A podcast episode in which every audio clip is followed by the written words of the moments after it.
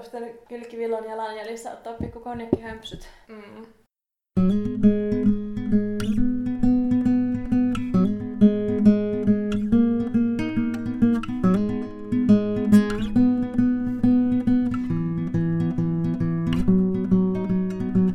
Kuuntelet Lukuvika-podcastia, jota toimittavat Jenni Lindvall. ja Essi Rötkönen. Podcastia tuotetaan yhdessä Voimalehden kanssa. Lukuvika on paljon puhetta kirjoista, luetuista ja lukemattomista. Hei Essi, mitä sulle kuuluu? No hei Jenni, äh, ihan hyvää. Tota, mulla oli tässä pitkän aikaa semmoinen huono lukufiilis, tai mä en oikein saanut mitään luettua, mutta nyt se on onneksi katkennut se huono lukuputki, ja me joskus puhuttiin meidän muinaisessa jaksossa siitä, että, että nykyään niin saa semmoisia hyviä lukukokemuksia, jos lukee jotakin hyviä esseekokoelmia. Ai jaa, en mä ainakaan muista, mutta joo. Me puhuttiin siitä meidän jaksossa, jos me puhuttiin lukemisesta, Aa. koska me puhuttiin siitä, että enää ei saa semmoisia hyviä elämyksiä kirjallisuudesta niin joskus nuorempana, Aa. mutta nyt ne elämykset tulee, jos lukee jotakin vaikka tämmöistä non-fictionia. Joo, nyt joskus mä sitten- muistan. No niin, Tämä podcast Hyvä. meinasi hajota jo tässä ihan alkutekijöissään. Mut joo, Joo. muistan. Niin, löyhänä aasinsiltana siis siihen, että mä olen lukenut siis tämmöisen mainion esseekokoelman, joka nyt niinku sai mun semmoisen lukuinnon oikein Mm. mm. niinku heräämään. Ja kyseessä on siis Silvia Hosseinin Pölyn ylistys, joka on niinku tämmönen, tai tämän Silvia Hosseinin ensimmäinen esseekokoelma ja esikoisteos, ja se kertoo aika paljon niinku populaarikulttuurista, ja se mun mielestä tässä oli just tosi mainiota se, että tässä oli myös sellaisia asioita, mistä mä en ollut itse hirveästi tuntenut intohimoa aikaisemmin, kuten esimerkiksi Al Pacinosta tai Joo. Dubaista, Mm. mutta sitten tässä essees- esseekokoelmassa jotenkin tosi mielenkiintoisesti analysoitiin monenlaisia tämmöisiä Joo. Populaarikulttuurin il- ilmiöitä ja ää, Silvialla on tosi hieno kyky yhdistellä toisiinsa sellaisia asioita, joiden ei kuvittelisi yhdistyvän. Esimerkiksi Albert Camus sivullinen ja Seinäjoen tangomarkkinat. No, se ei kyllä ihan ensimmäisenä tulisi itsellekään No mieleen. ei. Mutta esseet on siis Mm. tämmöisiä tosi mielenkiintoisia, mutta myös tosi helposti lähestyttäviä ja helposti tajuttavia esseitä kulttuurista ja taiteesta ja kirjallisuudesta. Joo, mun Mitäs pitää sulle? seuraavaksi lukea. Mm. Mitäs sulle kuuluu? No, mä en nyt tiedä miksi mä haluan tätä kertoa, mutta mulle kuuluu väsymystä. Mm. Ja kaikki, jotka mut tuntee, tietää, että mä oon aina väsynyt, että se ei ole Mm. mitään uutta, mutta tota, ehkä jotain sellaista kevät väsymystä ilmassa. Mulla on myös. Mm. Uuvuttaa. Mm. Se on tavalla. Mm. Mä oon lukenut tylsästi vaan näitä meidän tämän, tämän kertaisen jakson. Mutta nehän eivät ole Kirjoja. tylsiä kirjoja. Eivät todellakaan. Ja me varmaan paljastetaan ne meidän lukuvikojen Joo, jälkeen. joo. Mikä sun lukuvika on tällä kertaa? No mä ajattelin nyt, että mä oon nyt tai haluan niin elostella omilla tämmöisillä korjausliikkeillä, niin että mä oon siis korjannut mun lukujan, kun mä joskus paljastin, että mä en ole tuota Minna Kanttia Mm. lukenut. Ja nythän on Minna Kantin juhlavuosi. Joo. Niin äh, olen sen verran nyt kunnostautunut, että mä oon lukenut Minna Kantin, tämmösen, tai Minna Kantin novelleja, jonka on koonnut Minna Maijala. Ja sitten mä oon ehkä vähän lukenut myös Anna-Liisa näytelmää lähinnä Mm. kyllä työn puolesta, mutta kuitenkin. Niin mä oon hirveän ylpeä itsestäni. Uploadit. Kiitos. Entäs sä? Uh, no, mä itse asiassa voisin myös sitten samassa hengessä kertoa, että minkä lukuvian minä olen korjannut Mm. nyt. Eli jossain meidän muinaisessa jaksossa Mm. uh, puhuin tästä kirjasta Humiseva harju, jonka luulin siis olevan Jane Austenin kirja, mutta nyt mulla on selvinnyt, että se ei ollutkaan. Aa, se ei ollut. Joo, Okei. joo. No niin. Niin, tota... No, kenes kirja se sitä. O, älä, et kysynyt. siis kyllä mä tiedän sen. Uh, Emily Brotten. Mm. No niin, huh. Hirveä hiki tuli niskaan. Mm. Uh, niin mä oon lukenut nyt sitä. Sä oot varmaan lukenut sen. No, olen joskus muinaisessa nuoruudessa. niin, joo.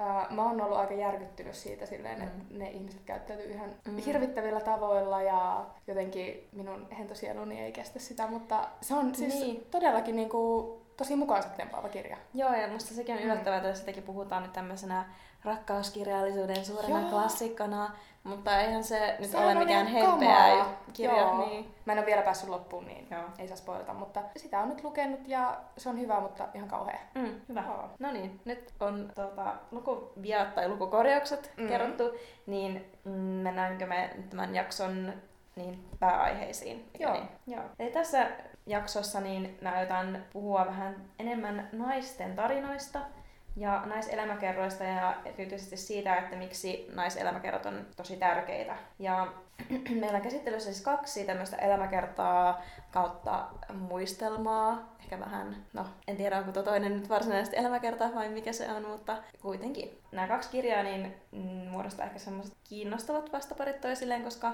toinen kirja kertoo enemmän äh, henkilön nuoruudesta ja sitten toinen kirja enemmänkin siitä niin kuin vanhuuden päivistä. Mm. Ja ensimmäinen kirja, mistä mä aion puhua, joka kertoo nimenomaan sitä nuor, niin kuin naisen nuoruudesta, niin on tuo Lisa Brennan Jobsin Pikkusintti. Ja kaikki varmaan tietää, tai ei ehkä tiedä kuka on Lisa Brennan Jobs, mutta tuntee hänen mm. isänsä, joka on siis Steve Jobs, niin kuin ehkä tuosta nimestä voi päätellä. Ja tämä Pikkusintti on siis Lisan muistelmat Steven varjossa, voiko sanoa näin? Joo, Ja joo.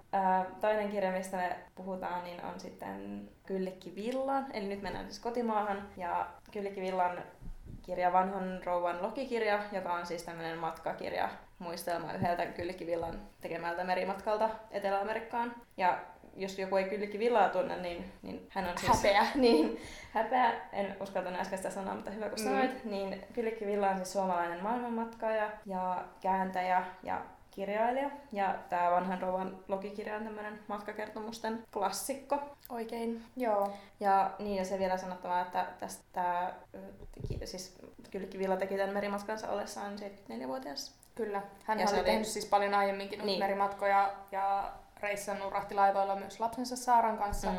mutta oli nyt hänen sitten toiseksi viimeiseltä rahtilaivamatkaltaan niin Joo. kertomus. Kyllä. Mm. Joo. Joo, mutta ähm, mä haluaisin ehkä palata vielä vähän taaksepäin ennen kuin mennään aiheeseen, mm. niin siitä, että mistä meidän nyt tuli mieleen tämä, me ollaan sun kanssa Essi puhuttu tästä nyt niinku Mm.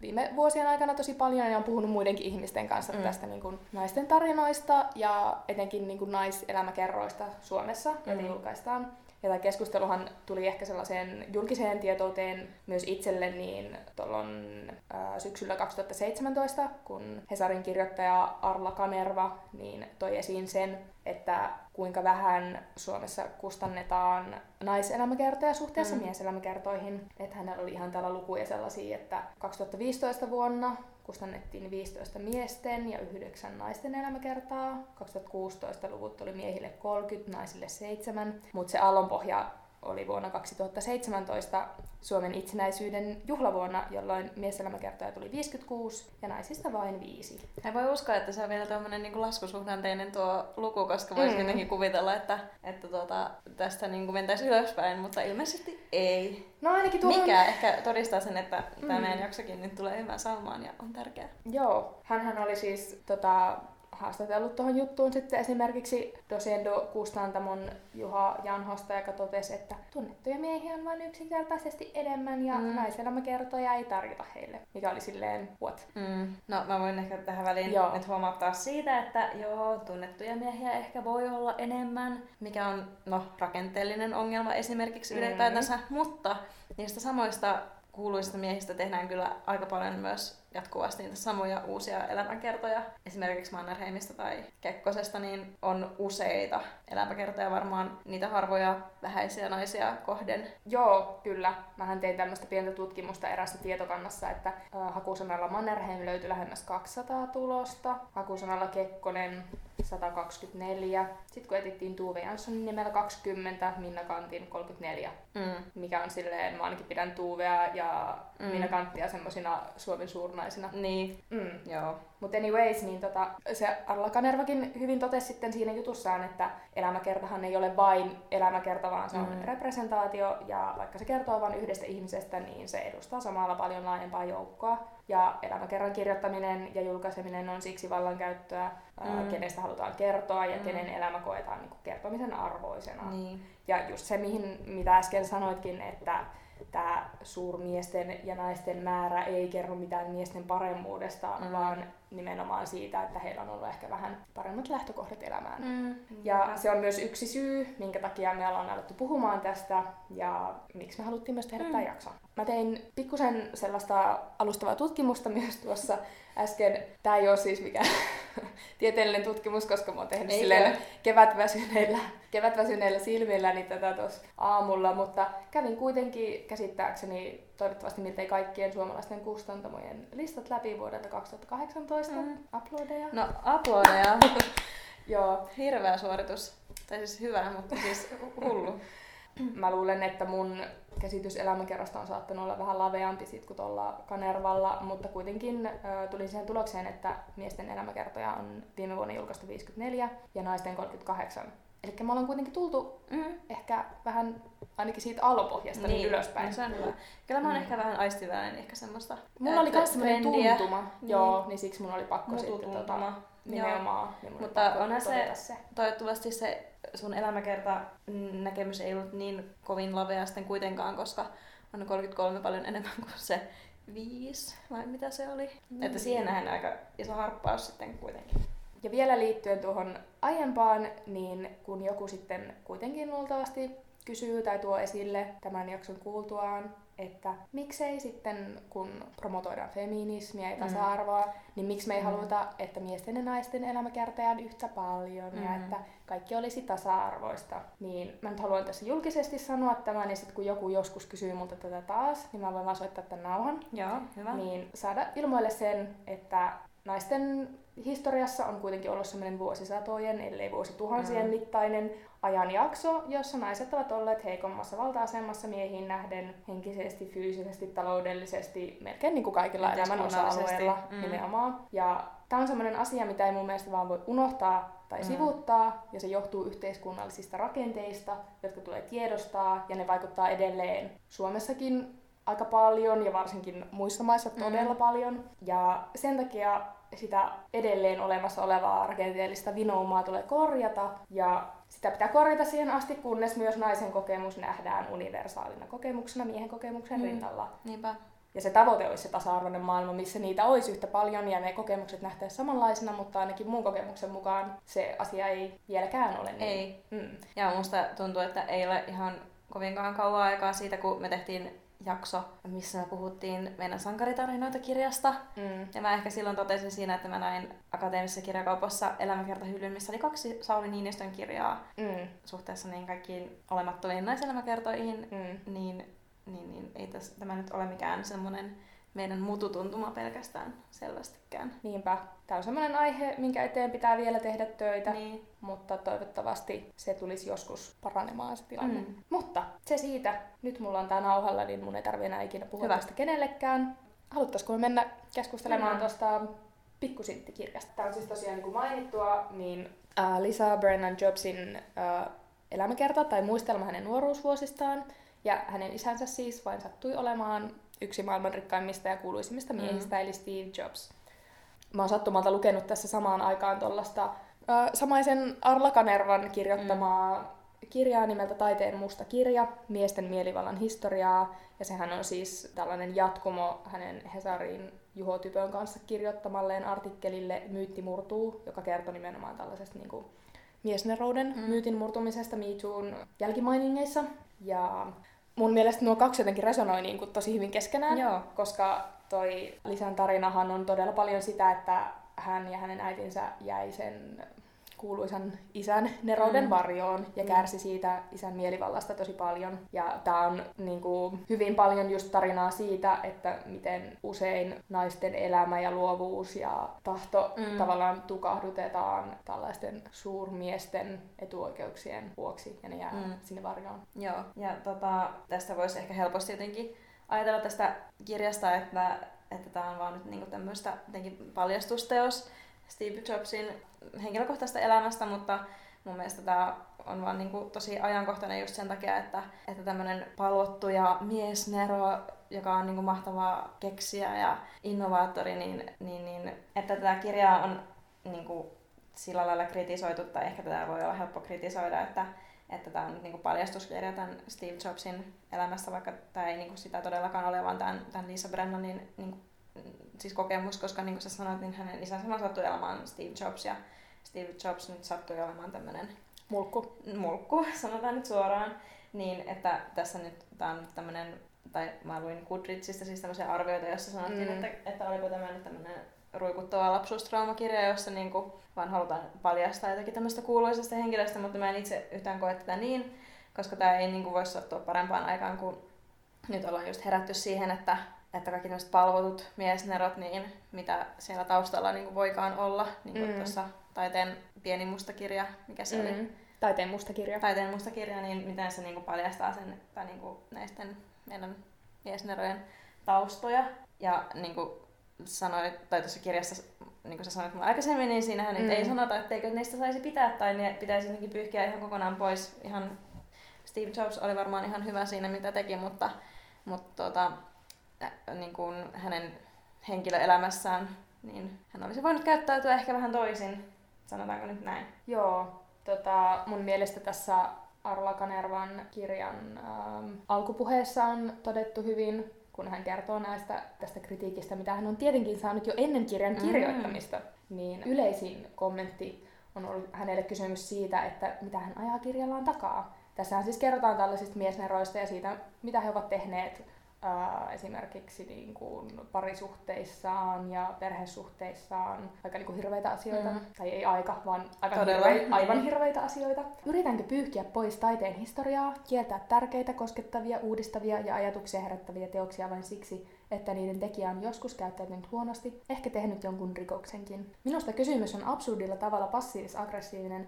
mutta ennen kaikkea osoitus siitä, miten eri tavoin ihmiset tietoon suhtautuvat. Se, että kirjan kaltaisessa julkisessa, avoimessa muodossa pyritään tuomaan esille todellisuudessa tapahtuneita asioita, ei länsimaisessa demokratiassa ole millään tavalla käsky lukijalle toimia tietyllä tavalla. Se on ainoastaan pyyntö ajatella itse. Ja mun mielestä Tara sanoi tosi hyvin myös ton pikkusintin mm. kanssa, koska tämä on nyt mun mielipide, mutta musta tuntuu, että hirveän usein, varsinkin naisten kirjoittamissa tällaisissa muistelmissa ja kirjoissa, niin kritisoidaan sitä, että se on sellaista niinku, ruikuttamista mm. ja jotenkin niinku, valittamista ja kritisoidaan sitä, että tämä on niinku tylsää tai mm. jotenkin banaalia ja siihen mm. tylsistyy. Itse asiassa myös Hesarissa oli arvioitu tämä taiteen musta kirja ja siinä puhuttiin vähän samaa, että ei niinku jaksa kuunnella noita juttuja mm. silleen uudestaan ja uudestaan. Ja mun mielestä on niinku jotenkin aivan käsittämättömän tunteetonta ja typerää mm. sanoa niin asioista, joita ihmisillä on tapahtunut oikeasti, mm. koska jos niistä asioista ei sit saa puhua vaikka senkin takia, että ne olisi jotenkin tylsiä tai valitusta tai jotain tällaista, niin eihän ne sit ikinä tule kenenkään tietoon. Mm. Ja mun mielestähän se tavallaan myöskin on niinku sitä, mitä esimerkiksi tuo Steve Jobs tekee tuossa kirjastolla tyttärelleen, että, että sehän ei niinku millään tavalla ota sen tunteita niinku yhtään huomioon, ja ei niinku, tai sulkee sen täysin ulkopuolelle sitä perheestä, eli tavallaan ei kuule sitä sen mm. ääntä millään tavalla, että se ottaa sen tyttärensä mukaan siihen elämään, vaan silloin kun sillä on sille itselle jotenkin niinku merkitystä tai se jotenkin itse kokee hyötyvänsä siitä jotakin, mutta sitten niinku, mm. niinku muuten se Steve katkaisee sen Lisan äänen kokonaan kuuluviin siitä niiden perheelämästä. Ensin hän tuo Steve ei edes tunnusta olevansa Lisan isä, Joo. Ja meni hyvin kauan ennen kuin tuota, sen virallisesti tunnusti, vaikkakin tuossa kirjassakin sanotaan, että he teki siis isyystestin, joka oli siis niin kuin joku 90 jotain prosenttia Joo. osuva, mm. eli ei mitään epäilystäkään, mm. niin silti kaiken tämän niin kuin jälkeen niin toi Steve ei niin kuin, voinut hyväksyä sitä, että mm. tai se ei varmaan istunut siis hänen johonkin semmoiseen kertomukseen itsestään, niin, varmasti. Tosiaan, ää, kun Lisa syntyi, niin hän ei tunnustanut sitä isyyttään ja sitten pitkin sitä Lisan nuoruutta, niin aluksi he olivat tosi vähän tekemisissä.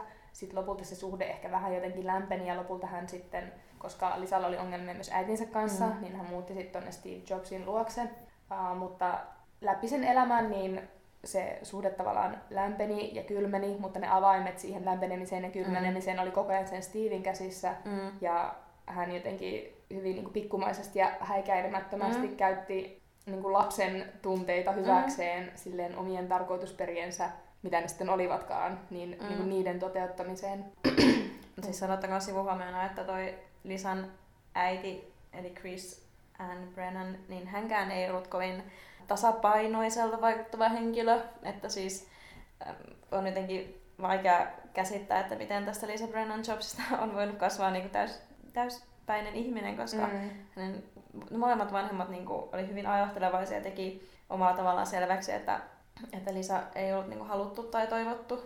Mm, kyllä. Tulee vähän semmoiset Tara Westover vipat jollain tavalla, niin kuin, että miten hän on selvinnyt tuommoisesta niin, lapsuudesta. Uh, Sitten mä kans mietin sitä, että kun se Lisan äitikin oli tosiaan niin kuin hyvin ailahtelevainen ja vaikea välillä, niin vaikka mä en sille välttämättä pidäkään häntäkään hirveän hyvänä vanhempana ton kirjan perusteella, niin kuitenkin tuli mieleen se, että hänellä ei ollut vaihtoehtoa tavallaan lykätä sitä mm. lasta Steville, vaan nimenomaan sen miehen valta-asetelman takia niin mm. niin Steve pystyi jättämään tämän perheensä ja keskittymään sitten omaan uransa. Niinpä. Ja sitten, mikä ehkä liittyy tuohon, tuli mieleen tuosta neromyytistä tai näistä miesneroista, vaikka Steven nyt ei ole mikään niin taiteilija, niin kuin tuossa taiteen mustassa kirjassa puhutaan taiteilijasta, niin oli hän kuitenkin semmoinen niin luova henkilö mm. ja teki näitä teknologisia keksintöjään. niin, niin, että, että sillä Stevillä kuitenkin niin kuin oli koko ajan semmoisia henkilöitä sen elämässä, jotka halusi olla sen kanssa, halusi viettää sen kanssa aikaa ja halusi niin kuin jotenkin läheisyyttä ja rakkautta Steviltä, mutta sitten niin kuin, tai mun mielestä se on just kuvaavaa, että usein tämmöisellä äh, mahtavalla mieshenkilöllä niin on ne tukijoukot ja taustajoukot, joista ei niin kukaan tiedä mitään, mikä ehkä mahdollistaa mm. monesti sen, että voi yltää jossakin jollakin urallaan niin kuin monenlaisiin hienoihin saavutuksiin, joskin myöskin äh, Steve hän oli siis adoptoitu ja hän sitten myöhemmällä iällä niin kuin, löysi esimerkiksi niin kuin, to, biologisen siskonsa. Mm. Mutta että varmaan, niin kuin, jos nyt keittiöpsykologisoin tässä vähän, niin, mm. niin, niin tämmöiset niin kuin, lapsuuden hylkäämisen kokemukset tai jotkut juurrettomuuden kokemukset varmaan heijastuu ehkä tuossa Steven käyttäytymisessä sitä lastaan kohtaan. Mm. Mutta siis eihän se sitä mitenkään oikeuta tai mm. jotenkin hyväksytyksi, mutta, mutta tota, niin. Joo, mä en tiedä, ollaanko me tuotu tässä keskustelussa niin kuin esille sitä, että millä tavalla se Steve sitten oli ihan hirveä niin. hyvä ihminen, mutta tota, tuleeko sulle mieleen jotain esimerkkejä tuolta kirjasta? No tulee siis, no kaiken kaikkiaan Stevehän oli siis, no häijymulkku. Niin. Mutta mun mielestä niinku yksi tosi sydäntä särkevä kohta tuossa kirjassa oli se, että kun Lisa Brennan job sitten, miksi mä sanon sen koko Lisa menee siis asumaan isänsä luokse ja isä, hänen isällä on jo siinä vaiheessa uusi vaimo, mm. Loreen. Mm. Niin Lisa käy siis terapeutilla säännöllisesti ja äh, koska tällä Lisalla on myös tosi semmoinen suuri tarve, ihan niin kuin kaikilla ihmisillä nyt on, niin kuin tulla nähdyksi ja kuulluksi ja rakastetuksi, niin hän haluaisi, että nämä isä ja tämä vaimo tulisivat sinne terapeutin luo sitten mm. niin kuin keskustelemaan, että hän toivoo sillä tavalla, että se terapeutti voisi jotenkin avata ne kommunikaation tai jonkun, että mm. se asia menisi eteenpäin, niin he ovat siellä terapeutin istunnolla, jossa he istuvat kaikki syvässä hiljaisuudessa, koska kukaan ei uskalla sanoa mitään. Ja lopulta tämä Lisa sitten purskahtaa itkuun ja toivoisi siinä, että, että häntä lohdutettaisiin. Ja Steve ja Loreen eivät tee elettäkään mm. minkään suhteen. Ja ähm, lopulta tämä Loreen sanoo, että me olemme vain kylmiä ihmisiä. Joo, ja se oli jotenkin ihan niinku Se oli aivan järkyttävää. Ja mm. sitten, he, sitten aika loppuu ja he poistuvat sieltä terapeutin luota. Ja terapeuttikin siinä sitten toteaa, että tämä Steve ja Loreen olivat juuri sellaisia ihmisiä kuin hän kuvittelikin mm. heidän olevan, eikä mitenkään niinku hyvässä mielessä todellakaan. Jep. Ja sitten hän toi niinku, se ei varmasti niinku ole mikään yllätys, että toi Steve Jobshan käsittääkseni häntä on aiemminkin niinku kuvattu just semmoiseksi vähän hankalaksi mm. ja oikukkaaksi jopa niinku työelämässään ja tälleen. Mm. Mutta mun mielestä sekin on aiemmin ehkä vähän sellaisessa valossa näytetty, että kun hän on nyt tällainen nero, niin mm. se nyt voi olla vähän tällainen eksentrinen mm. ja hän oli hippi ennen ja whatever. Että mm. se vaan niinku kuuluu siihen sen persoonaan. Mutta tässä kirjassa se mun mielestä näyttäytyy just nimenomaan semmoisessa tosi freesissä vastavalossa, että tota, se ei kuulu pelkästään siihen neromyyttiin, vaan tähän voi olla niinku ihan puhtaasti täysin niin. kusipää. Se esimerkiksi he ovat syömässä jossain niinku porukalla, niin hän itkettää jotain niinku pikkutyttöä mm. silleen kiukuttelemalla, haukkuu hänet aivan täysin. Sitten äh, esimerkiksi kun Lisa muuttaa sinne heidän perheensä luokse, niin sit hän ei just ota niinku Lisaa silleen täydeksi, tai siis mm. täydellisesti osaksi heidän perhettään, vaan pitää sen koko ajan etäällä ja esimerkiksi niin kuin nakittaa sille jonkun niiden uusien lasten, mm. lasten vahtimista jatkuvasti.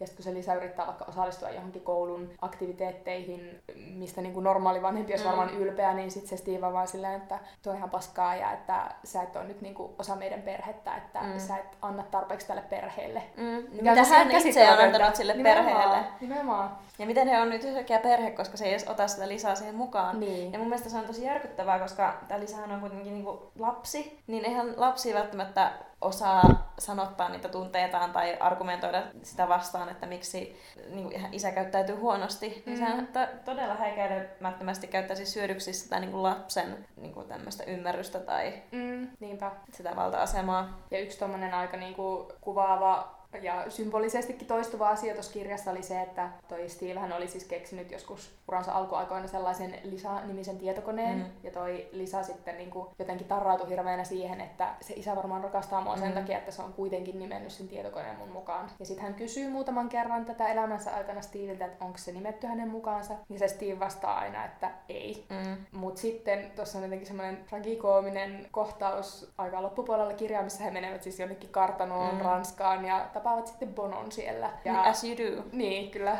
Ja sitten he keskustelevat Bonon kanssa, joka sitten yllättäen kysyy ihan Lisan niin kuin arvaamatta tuolta Steveltä, että onko se lisätietokone nimetty hänen tyttärensä mukaan. Ja sitten uh, Steve myöntää Bonolle, että kyllä, on. Mm. Mitä hän ei ikinä tehnyt sille lisälle. Ja, tota... Siinäkin hän on kuitenkin myöntää sen tavallaan niin kuin jollekin ulkopuoliselle, eikä suoraan esimerkiksi sille lisälle itselleen. Niinpä. Ja se Lisa just toteaa tuossa, että tuntui, että hänellä piti niin olla ympärillään joku tällainen toinen vaikutusvaltainen kuuluisa mm. ihminen, että hän voi myöntää jotain tollasta. Mm. Se oli vaan jotenkin myös tosi järkyttävä Joo. ja pysäyttävä kohta tuossa kirjassa. Ja sitten tämän kirjan nimi, eli Pikkusintti, niin sehän mm. tulee siitä, että Steve kutsuu siis Lisaa tämmöisellä hellittelynimellä, että mm. Pikkusintti, mikä niin kuin, kuvastaa jo sitäkin, että, että on niin kuin Steven mielestä varmaan jotenkin tämmöinen isällinen ele, mm. kun voisi vaikka sanoa, että rakas lapseni tai jotain mm. muuta, koska Öm, tässä tämä Lisakin vähän ihmettelee sitä pikkusinttiä, koska Lisa on niinku pieni kokoinen ihminen ja Steve Jobs on tosi niinku pitkä, mm. niin sitten tässä jossakin vaiheessa Steve tuo myös esille hyvin sen, että, että hänen mielestään niinku pit, pitkät ihmiset ovat niinku jotenkin parempia kuin lyhyet, vaikka eihän mm. sille kukaan tietenkään mitään voi vaikuttaa, niin mun mielestä se nyt on vähän niinku silläkin tavallaan niin kuin, samalla niin kuin, antaa tämmöisen lempinimen, joka kuitenkin on vähän niin kuin loukkaus sitä mm. lastansa kohtaan. Mielestäni on tosi häijyä. Kyllä. Tota... Mutta mm. Mm, mä ehkä vielä palaan vähän siihen, että tosiaan kun tästä on niin kuin puhuttu, että, tai, tai joku voisi ajatella, että tässä on tämmöinen paljastus tai tämä on tämmöistä vain jonkun, jonkun ruikutusta, niin mun mielestä ähm, tämä ei kuitenkaan niin kuin kertonut pelkästään Steve Jobsista, vaan kuitenkin tämän lisän tuntemuksista. Ja mun mielestä tässä näkyy hyvin se, että, että niin kuin lapsi kuitenkin aistii tosi paljon niin kuin mieli, niin kuin aikuisten mielialoja ja tuntemuksia ja yrittää jotenkin sukkuloida siellä välissä ja niin kuin miellyttää hirveästi, varsinkin tämä Lisa yrittää miellyttää sitä isänsä ja jotenkin niin tarrotuu kaikkeen, mihin, mitä se isä tekee ja sanoo. Ja tota, niin kuin, ehkä tämä, en tiedä, ajatteliko nämä vanhemmat, että kuinka paljon tämä Lisa niin kuin, ymmärtää tai kuinka mm. paljon se vaikka muistaa niin kuin aikuisena näistä asioista, koska ne puhuu sille monenlaisia asioita, varsinkin, mm. tai myöskin se äiti, että he ovat jossakin autolla ajelemassa ja sitten äiti saa hermoromahduksen ja huutaa, mm. että en halunnut tällaista elämää, Niinpä. mikä on niin kuin, tosi kauheata. Niin mun mielestä tässä, niin kuin, ähm, vaikka tämä niin kuin, on Lisan niin muistelmat, niin jotenkin tässä oli ehkä semmoinen äh, kuitenkin semmoinen kaunokirjallinen imu, että mikä niin kuin, tai on muitakin ansioita mm. kuin pelkästään joku paljastus, vaikka tietenkään se ei ole tässä se pointtina muutenkaan. Mutta että on, tällä kirjalla on tosi paljon kaunokirjallisia ansioita ja mun mielestä tämä oli niinku to, tosi mielenkiintoista lukea. Ja sitten jotenkin ehkä se tavallaan kuitenkin kertoo niistä tarinoista sillä lailla jotenkin etäältä, että ähm, vaikka hän niinku kertoo, että niinku oli surullinen ja niin, mutta tässä ei kuitenkaan niinku mässäillä niillä tunteilla, että niitä ei niinku mm. sanota välttämättä suoraan, vaan se on niinku lukijan tunnusteltavissa. Joo, mä oon ihan samaa mieltä, että tämä oli välillä niinku hyvää romaania lukis, mm. vaikka se on siis tietenkin oikea, oikeaan mm. elämään pohjautuvaa. Tuo just kuvaus siitä vaikka, että miten se Lisa tulkitsi niitä vanhempiensa, tai miten Lisa tulkitsi vanhempiensa käytöstä ja mielialoja, niin mun mielestä oli jotenkin niin kuin hirveän psykologisesti tarkkaa mm, se kuvaus. Joo. Ja tota...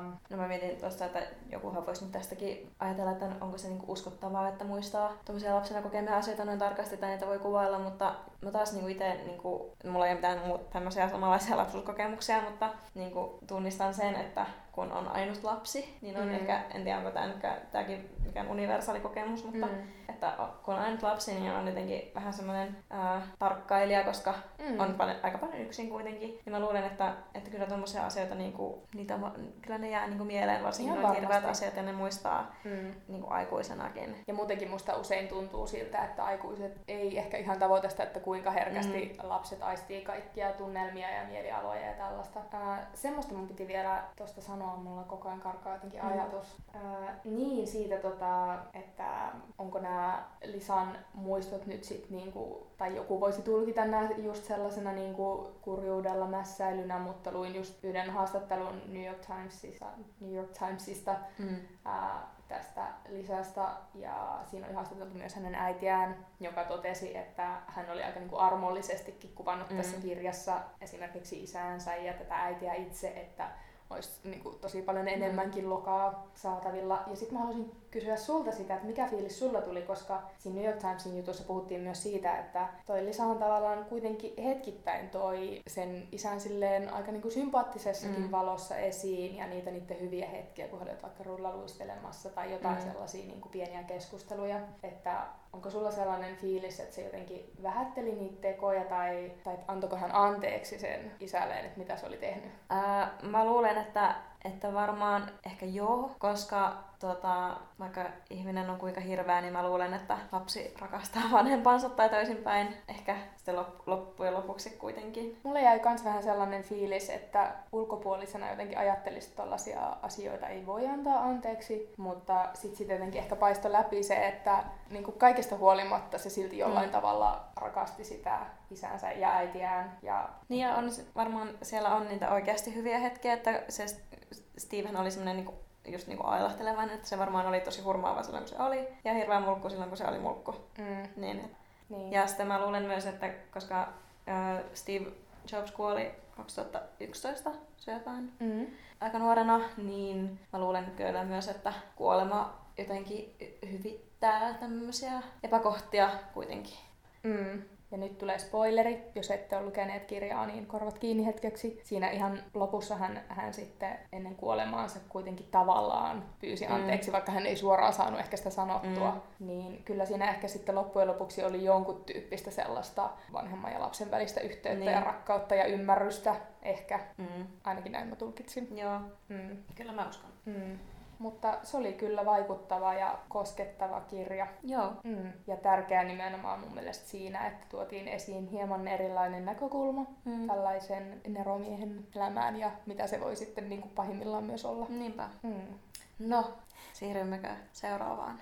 Joo, sittenhän me luettiin myös tää, tosiaan tämä Kyllikki Villan vanhan rouvan lukikirja, mm. joka on siis, kuten sanottua, hänen päiväkirjaansa tuollaiselta Etelä-Amerikan rahtilaivamatkalta. Kyllikkihän on siis sanellut tämän kirjan aluksi mm. semmoisille kaseteille. Joo. Hän on ollut tällainen vähän niin kuin podcast-uran uurtaja. No katos vain. Ja sitten myöhemmin äh, puhtaaksi kirjoittanut mm. ton. Ja mun ekat fiilikset tästä kirjasta oli sellaiset, että se oli ehkä aika pitkäpiiväinen ja jopa puuduttava no, mulla oli ihan samat fiilikset ja mulla oli vähän tahtojen taistelua välillä tuon kirjan kanssa. Joo, tota... Niin, no ehkä se oli vähän niin kuin tapahtumaköyhä. Ja toisaalta mm. mitä muuta sä voit odottaa, jos se on jonkun ihmisen yksinpuhelua, kun hän on suurin piirtein yksin miehistön kanssa rahtilaivassa silleen monen kuukauden ajan. Niinpä. Välillä hän kävi toki satamassa, mutta suurimmaksi osaksi hengaili siellä laivalla ja käveli kannella ja kävi aamulla kahvilla ja sitten teki töitä ja vähän luki. Mm.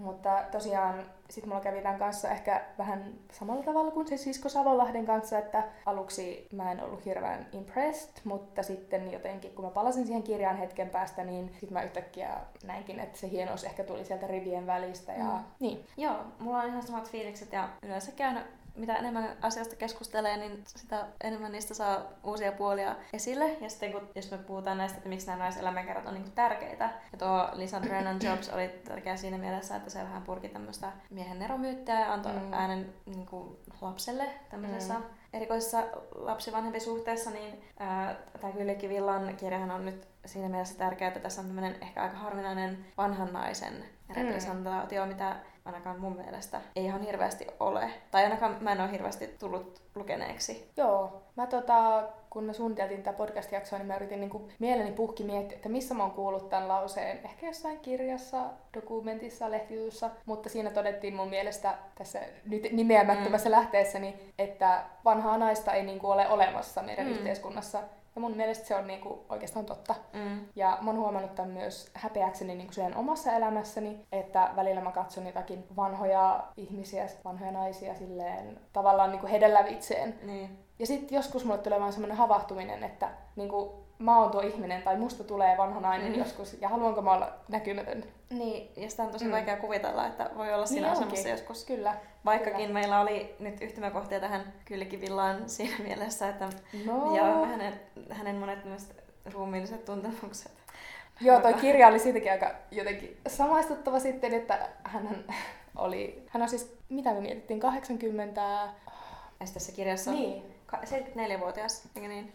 74-vuotias, mutta silti mä ainakin samastuin siihen, että häntä aina kolotti ja häntä väsytti jatkuvasti mm. ja tota, hän oli välillä semmoinen hyvin antisosiaalinen, mm. ei vaikka halunnut mennä kahville, kun siellä mm. on muita. Että silleen hassulla tavalla pystyi samastumaan tälleen itseään aika paljon vanhempaan naiseen. Mm. Mutta ehkä eniten mua tässä kirjassa silleen vavahdutti se, että no tämähän on tietenkin päiväkirja, Mm. mutta se sellainen rehellisyys, millä tavalla hän kuvasi niin kuin ihan Mm. kaikkea elämässään. Esimerkiksi sitä laivassa elämistä ja olemista ja matkustamista. Musta oli jotenkin tosi ihanaa, että tässä koko kirjan mukana kulki sellainen TV-haastattelu. Mm. Siis ihan tuossa matkan alussa niin Villa antoi Ylelle haastattelun tuosta matkastaan, kun hän oli kuitenkin silleen semi-tunnettu ehkä jo silloin Mm. hahmona. Ja teki just jotain tuollaista vanhalle naiselle odottamatonta, eli matkusti ulkomailla ja rahtilaivoilla. Ja sitten hän niin koko ton kirjan ajan aina palasi siihen haastatteluun ja obsessoi siitä, että Mm. miksi mun piti puhua siellä jotenkin niin hienosti ja jotenkin pröystäillä. Ja, ähm, Varsinkin aina semmoisessa tilanteessa, missä hän koki olevansa jotenkin vähän niin kuin epäonnistunut tai haavoittuvainen, niin mm. sitten palaa tämmöiset ajatukset mieleen. Joo, hän siis puhui just siitä, että miten tärkeä niin kuin meri ja horisontti on hänelle siinä Mm. haastattelussa. Ja sitten hän myöhemmin toteaa, että on niin kuin puhumalla merestä olisin riistänyt sen itseltäni, olisin puhumalla menettänyt jotain. Ja tota, hän nimenomaan niin kuin, hän sätti itseään siitä, että piti olla niin turhamainen ja kaivata ihailua näiltä TV-katsojilta. Mm. Mutta musta on jotenkin ihanaa, että se myöntää sen tuossa täysin rehellisesti ja paljon pohtii just sitä matkantekoa, että tekeekö hän tätä itseään varten vai muita varten. Et jotenkin se sellainen niin kuin avoin ja rehellinen pohdinta Mm. ihmisluonnon tommosista oikeasti tavallaan, se nyt sanoisi, semmoista jotenkin nolostuttavistakin Mm. puolista, niin tulee siinä esiin hyvin. Joo. Mm. Ja musta tuntuu, että ä, niin kuin nykyäänkin paljon glorifioidaan sellaista matkustamista ja kuinka se on niin kuin hienoin asia ikinä, mutta tota, kyllä Kivilla puhuu just siitä, että hänen mielialatkin vaihtelee siellä paljon ja hänellä on tosi paljon semmoista masennusta ja alakuloakin, mm. että se kuuluu vaan elämään. No se on kyllä mun mielestä kans niinku tärkeä huomio, että,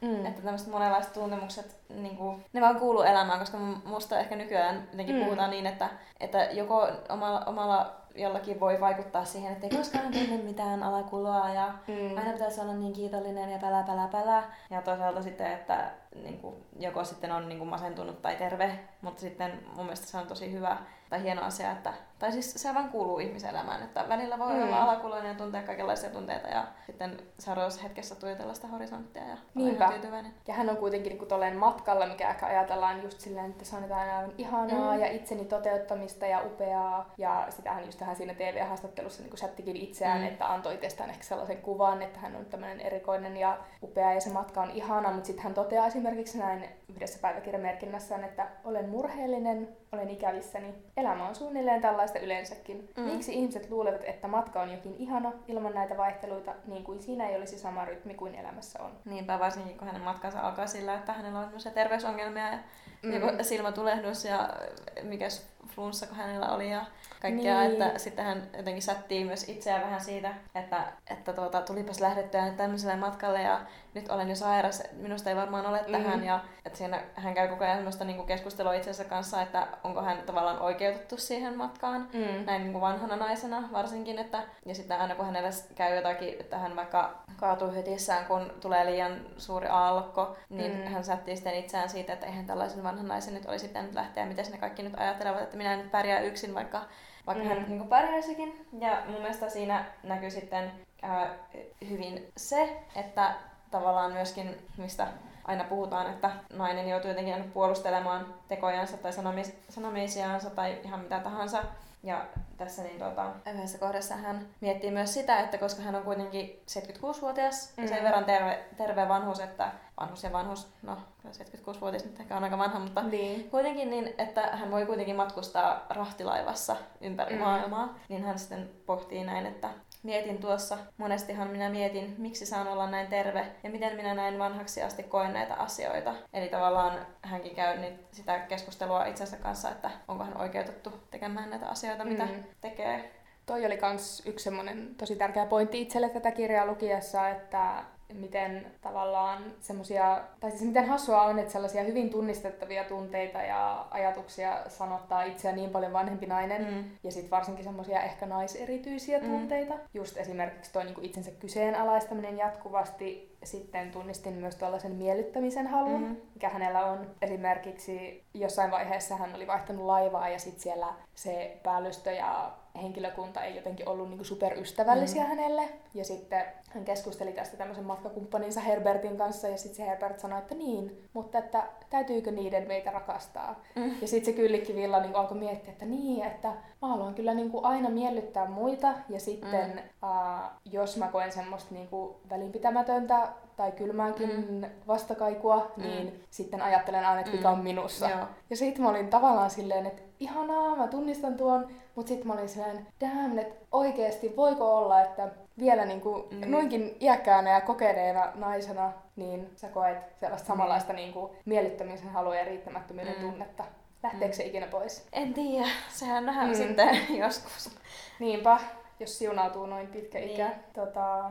Mutta mun mielestä tässä, niinku, vaikka mä ehkä vähän pidin sitä raskasoutuisena sitä, että tässä mm. kuvataan niin yksityiskohtaisesti niitä kaikkia tuntemuksia ja niitä varsinkin niinku, kolotuksia ja niin edelleen, niin mun mielestä tässä on myös tosi hauskoja kohtia ja mun mielestä, tota, mun mielestä niin, tai oli niinku semmoinen en mä tiedä voiko sanoa ilahduttava piirre, mutta jotenkin semmoinen, tuli semmoinen inhimillinen tunne tästä kyllikivillasta, kun hän puhuu aina että ottaa konjakkihömpsyä ja mm. hän matkustaa satamissa etsimässä jotakin tiettyä konjakkipulloa ja, ja sitten tuota, lounaallakin vähän viiniä maistelee ja sitten musta oli niin hauska, kun hän sanoikin, että iso punaviini lounaalla, eläköön katolisten pääsiäinen.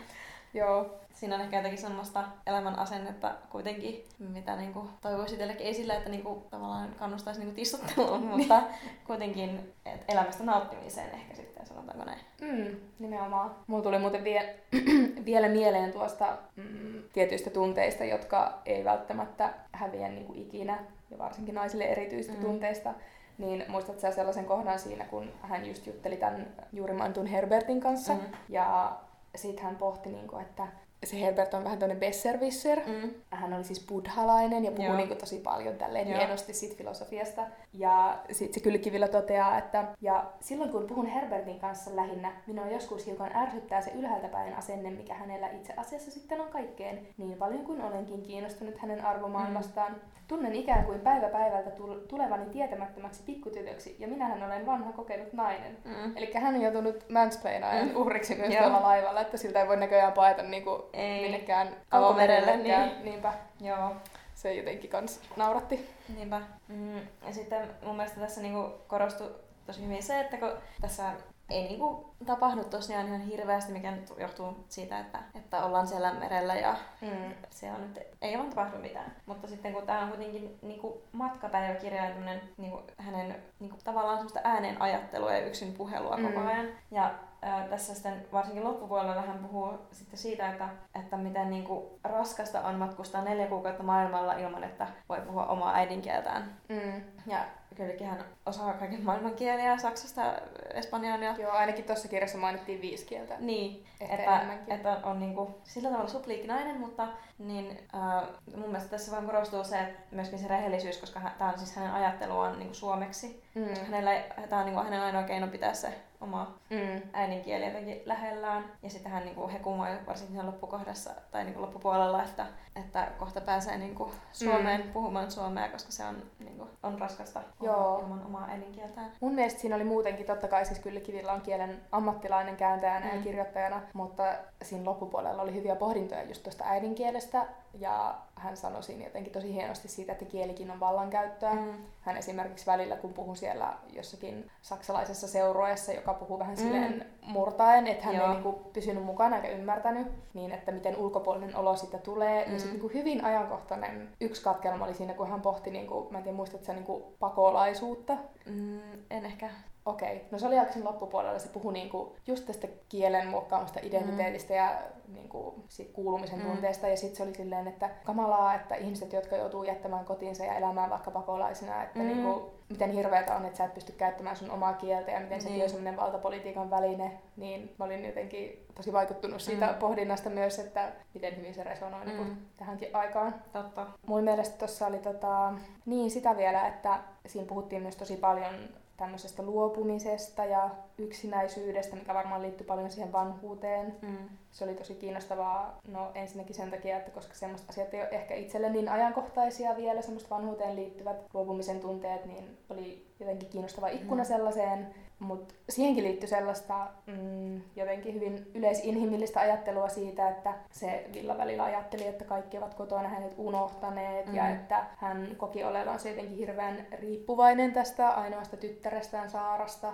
ja koki senkin jotenkin silleen tavallaan häpeäksi tai raskaaksi asiaksi. Niin tota, se oli jotenkin ihanaa, että se myös pohti niin mm. rehellisesti sitä. Ja sitten se oli silleen, että niinku, haluaisin tulla riippumattomaksi tyttärestäni, mutta toisaalta haluan voiko kivettyä kokonaan. Ja että jos pahoittaa mielensä jostain toisen, liitty- toisen henkilön liittyvästä asiasta, niin ehkä silloin on kuitenkin vielä jotain inhimillisyyttä mm. jäljellä. Tai niin. että, että välttämättä se ei ole myöskään paha asia. Mm. Ja sitten ottaen huomioon, että Tämä kylläkin laivamatka on kuitenkin öö, 90-luvulla.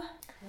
Aikana, 97. No niin, aikana, jolloin ei ollut internettiä, no ehkä se oli, mm. mutta ei yleisessä käytössä eikä niinku kännykät, että, että varmaan tämmöistä niinku on paljon epävarmempi tunne maailman merillä seilatessa, kun mm. posti tai yhteinen otto kulkee postilla ja postikorteilla ja jollakin häm, hämyisillä ääniviesteillä, tuota, jota jätetään johonkin vastaajaan, että Mm. Sittenhän hän luulee tässä siinä loppupuolella, että tämä tytär on niinku suuttunut hänelle ja, Joo. ja tota, eikä, tai on lähtenyt Ranskaan viettämään kesää eikä ole niinku, viestiä mm. jättänyt, vaikka Joo. sitten se viesti olikin... Se oli vaan hukkunut niin, jonnekin. Niin, niin. Ja se oli tosi hauskaa, että hän jossain vaiheessa pohti silleen, apua, olenko minä hirveän riippuvainen niin kuin kommunikaatiosta, että tämä mennyt ihan liian pitkälle, kun sen oli niin kuin, mm. pakko joka satamassa löytää joku puhelinkoppi.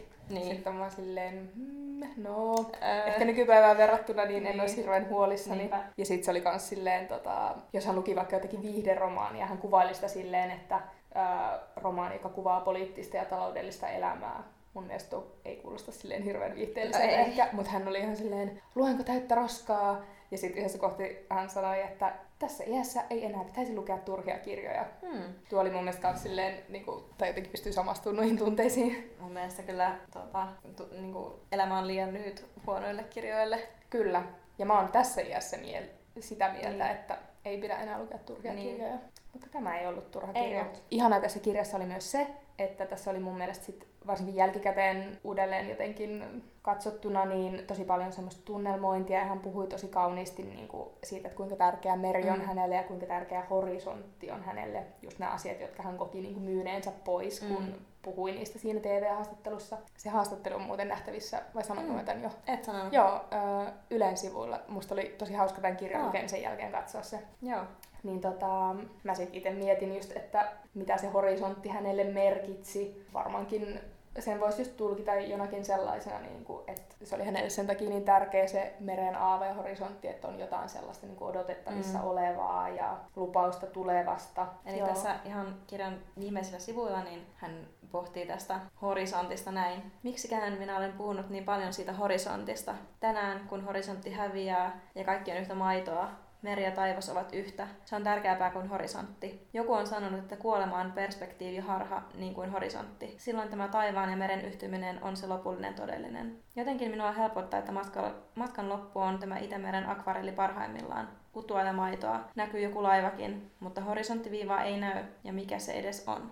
Musta tosiaan, tai itse ajattelin jotenkin silleen, myös kokoaveksi teemaksi mm. ehkä tässä meidän jaksossa sen, että tavallaan jos se horisontti merkitsee kyllekin villalle jotain sellaista, niin kuin, että on jotain, jotain, jota kohti katsoa, mm. jotain tulevaisuudessa, niin ehkä se voisi myös tällaisessa niin kuin, naisten tarinoiden esiin tuomisessa olla se, että kuinka tärkeää on, että on jotain mm. sellaista, mm. mitä kohti vielä mennä. Niin. niin. Ja tämähän oli siis sen lisäksi myös kirja niin rohkeudesta, koska siis vaatii ihan suuremmoista rohkeutta näinkin vanhana naisena tai ylipäätänsä lähteä millekään suurelle matkalle. Mm, kyllä. Joten tai tehdä ylipäätänsä paljon mitään. Kyllä, niin. niin. Ja mun mielestä vaatii myös edelleen rohkeutta niin kuin naisena mm. kertoa omaa tarinaansa. Ja koska se niin. mm, helposti just leimataan sellaiseksi hölinäksi niin. tai valittamiseksi tai ei universaaliksi asiaksi. Niinpä. Mm. Ja mun mielestä tämä on tärkeä aihe siksi, että meillä pitäisi olla just rohkeutta niin puhua näistä naisten tarinoista edelleen ja kertoa niitä ja jotenkin irtautua täysin irti siitä vanhasta konsensuksesta, mm. että miesten tarinat olisivat ensisijaisesti vain mm. kertomisen arvoisia. Niinpä. Mm. Ja päätetäänkö tämä jakso nyt vielä yhteen kyllikki villalainaukseen? Päätetään. Joo, eli tämä kertoo rohkeudesta. Rohkeus on sitä, että pelkää ja tekee silti. Ehkä lähdöt ovat ihmisille niin vaikeita, että lähtemistä pidetään rohkeutena.